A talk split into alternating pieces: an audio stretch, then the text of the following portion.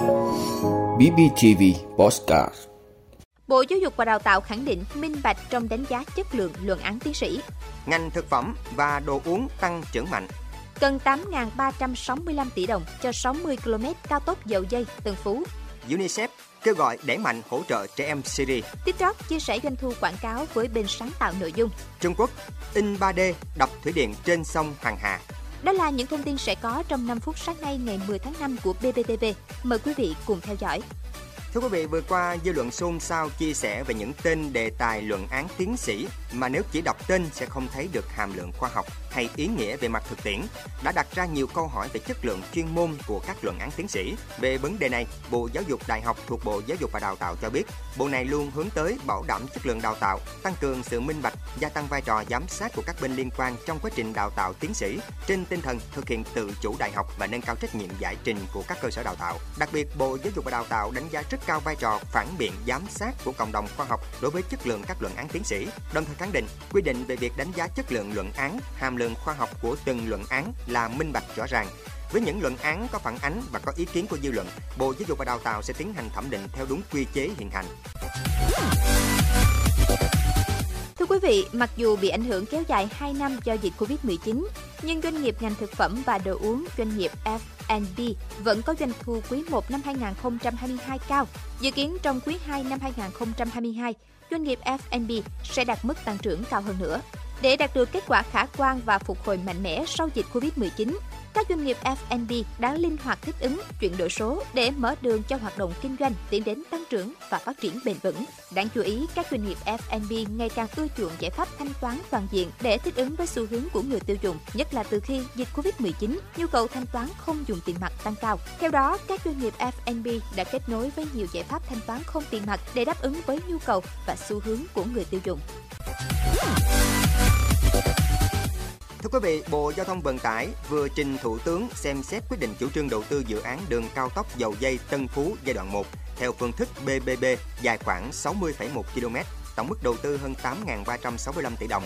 Theo quy hoạch mạng lưới đường bộ thời kỳ 2021-2030 đã được Thủ tướng phê duyệt, tuyến cao tốc này có tiến trình đầu tư trước năm 2030.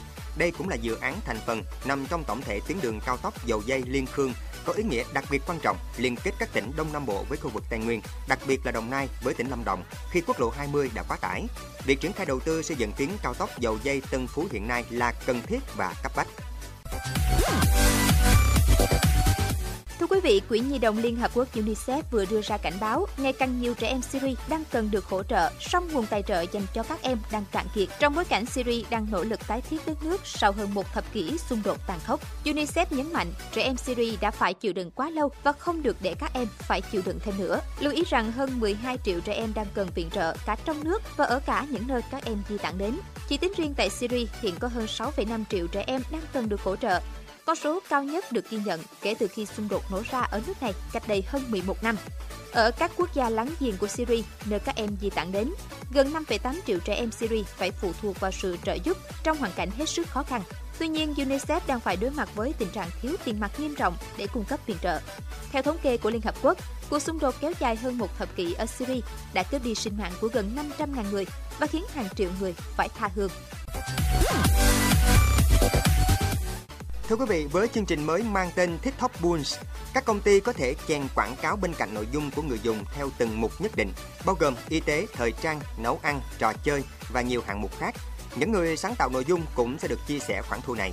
Giám đốc khu vực Bắc Mỹ của TikTok cho biết chương trình TikTok Bulls sẽ được triển khai tại Mỹ vào tháng 6 và những người sáng tạo nội dung đáp ứng tiêu chí tham gia chương trình sẽ được nhận 50% nguồn thu từ quảng cáo. Doanh thu năm 2021 của TikTok đạt 4,6 tỷ đô la Mỹ, còn số này gấp đôi so với doanh thu năm 2020, nhưng cũng chỉ tương đương với đối thủ là Snapchat với 300 triệu người dùng hàng ngày. Thưa quý vị, nhà máy thủy điện Dương Khúc cao 180 m sẽ được xây dựng từng lớp bằng công nghệ sản xuất như trong in 3D. Toàn bộ máy xúc, xe tải, máy ủi, máy lát và xe lưu tại công trường được điều khiển bởi trí tuệ nhân tạo AI và không cần con người vận hành. Sau nhiều năm thử nghiệm phát triển, công nghệ in 3D cho cơ sở hạ tầng lớn giờ đã có thể được ứng dụng hàng loạt và sẽ giải phóng con người có những công việc nặng nhọc lặp đi lặp lại và nguy hiểm. Được biết, AI sẽ được sử dụng để cắt mô hình đập trên máy tính thành nhiều lớp và sau đó sẽ điều khiển robot tiến hành thi công từng lớp tại công trường, máy xúc không người lái sẽ có thể xác định và tải vật liệu từ bãi tập kết vào các xe tải tự động. Cảm ơn quý vị đã luôn ủng hộ các chương trình của Đài Phát thanh truyền hình và báo Bình Phước. Nếu có nhu cầu đăng thông tin quảng cáo ra vặt, quý khách hàng vui lòng liên hệ phòng dịch vụ quảng cáo phát hành số điện thoại 02713 887065. BBTV, vì bạn, mỗi ngày.